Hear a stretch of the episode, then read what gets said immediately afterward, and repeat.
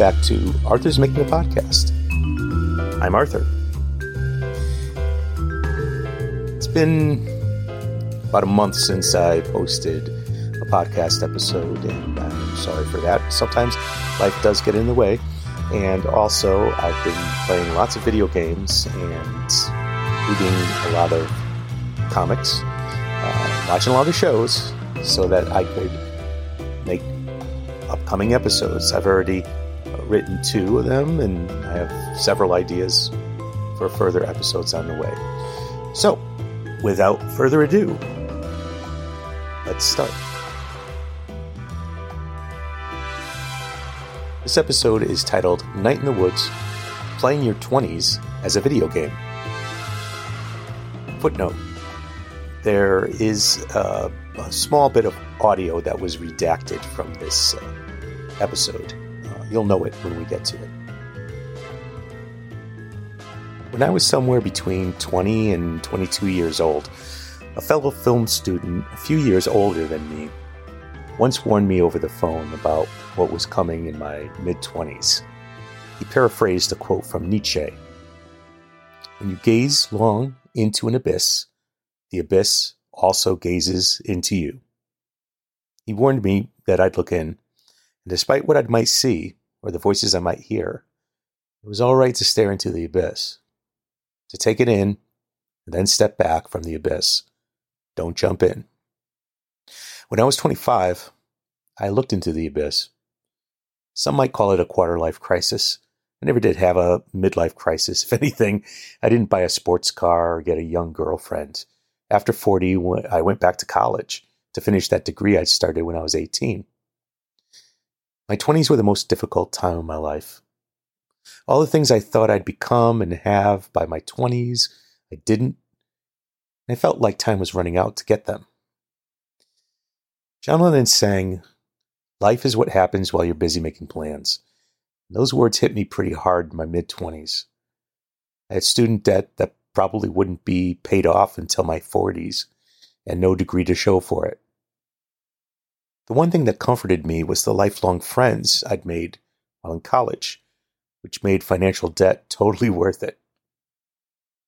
Released on February 21st, 2017, by a developer named Infinite Falls, and finished by me on December 6th, 2022. Night in the Woods is a crowd-funded Kickstarter that takes about 9 to 12 hours to play and tells the story of Mae, who has dropped out of college and returns to her hometown of Possum Springs, where she lives in her parents' attic. Over the course of 12 days in the autumn, my favorite season, Mae reconnects with childhood friends and investigates the mystery of her childhood friend Casey, who has disappeared. She also finds a severed arm on the street early on. Hints of River's Edge.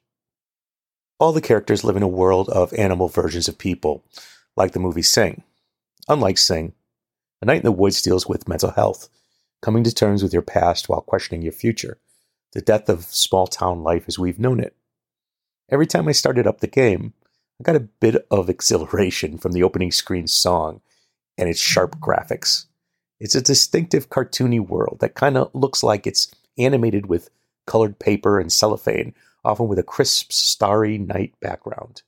It's a refreshing contrast to some of the subject matter, but there's also a lot of funny moments in dialogue here. This is a very story driven, thoughtful game but it has little details like being able to talk to many of the locals. Many of them have already formed an opinion of you over the years. You can also often choose what dialogue you're going to use in a conversation, and there's not a timer like other games to decide. And every time I opened Mae's computer to check on any friends' messages, I had to press on the cartoon shark in the lower corner of the screen to make it do a goofy giggle. no, it wasn't quite like that. No. Uh, kind of like that. All right. There's also an old school video game you can play on the computer. I just woke up Amber by doing those goofy shark laughs. Sorry, Amber. You can go back to sleep. Everything's all right. I enjoyed making Mae jump as she walked through Possum Springs, and she can jump on objects like trash cans, tightrope walk along telephone wires to rooftops, and scare away squirrels and birds when her feet Pause, land on the sidewalk. Your closest friends, other than the missing cat boy named Casey, see the missing flyers around town that were put up by his parents. Also include a hyperactive fox named Greg, who works in the local convenience store, and a thoughtful bear with a cool pork pie hat named Angus, who works in Possum Springs video store. My favorite of Mae's friends was Bea, a cigarette smoking goth crocodile. it may have been because of her goth aesthetic, but also it may have been because of the three of her friends. I focus more on Bea's background because I chose to spend the most time with her which gives this game replay value because you can't hang out with each of your friends the same amount through one playthrough. So, as in life, going to have to guiltily spend more time with some of them than others. A once prosperous mining town, you can see by the randomly closed stores and mall that this town has been left behind by history and has more statues and stories from its glory days than hope for its future a lot like the town I grew up in, Waterbury, aka H2O Berry, aka the Dirty Water, but most of us just call it the Dirty. Waterbury is right in the bottom of the bowl, known as the Naugatuck Valley, affectionately known as the Greater Dirty. Waterbury had once been the brass capital of the world. It's where Timex made its watches, and if you have an old Mickey Mouse watch, it will say Waterbury on it. A town also called Sin City, where F. Scott Fitzgerald and other socialites from New York City would come to drink and make merry, up until maybe 75 to 100 years ago. I worked a stint in that bar, by the way.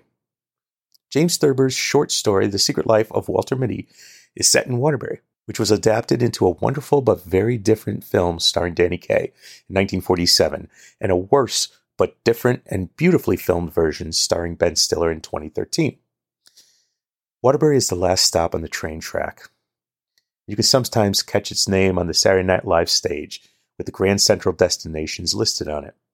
We have lots of statues around downtown Waterbury, my favorite being Ben Franklin, sitting in front of the town's library, followed by the fountain with a statue of a horse on it.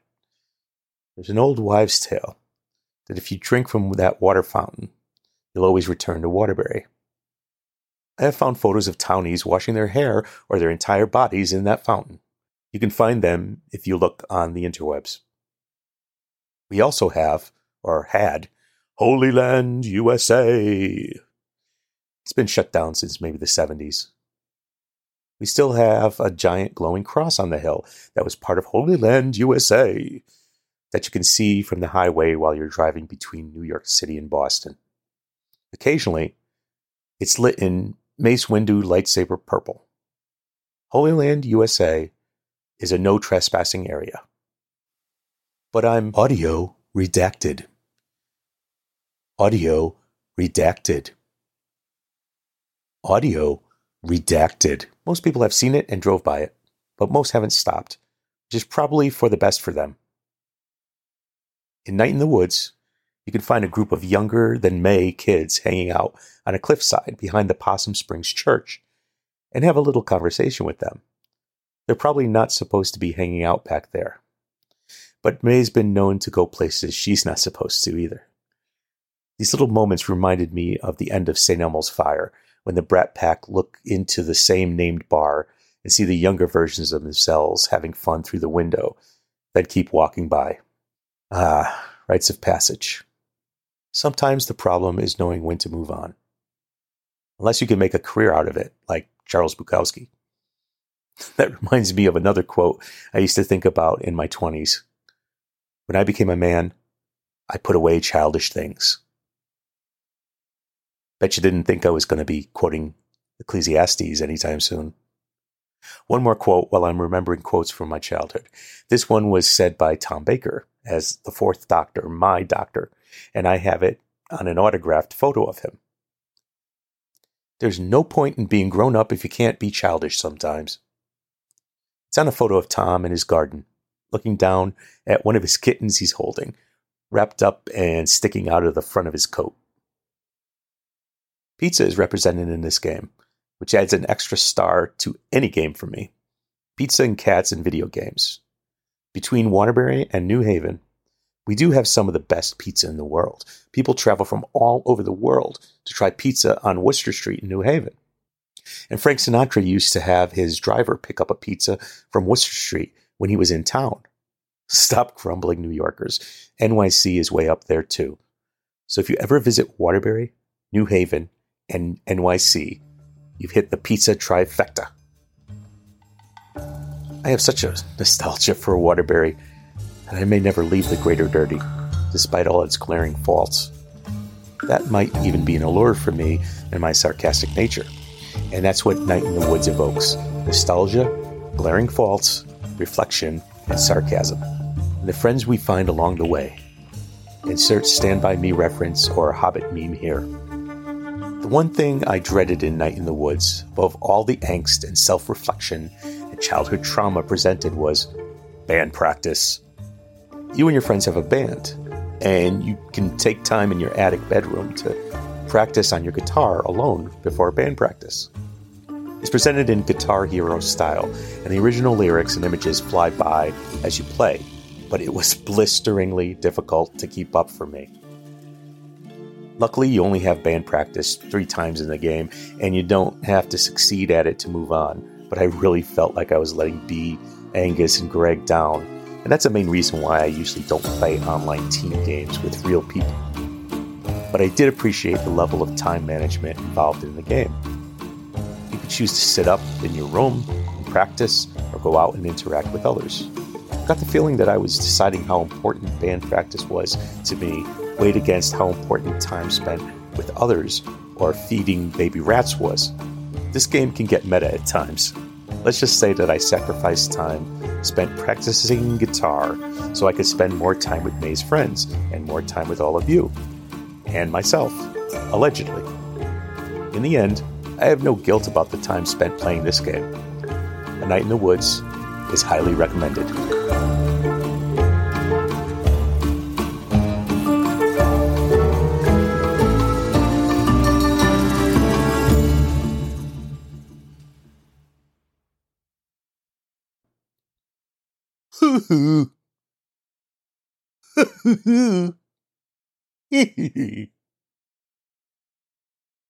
one, two, a one, two, three, four.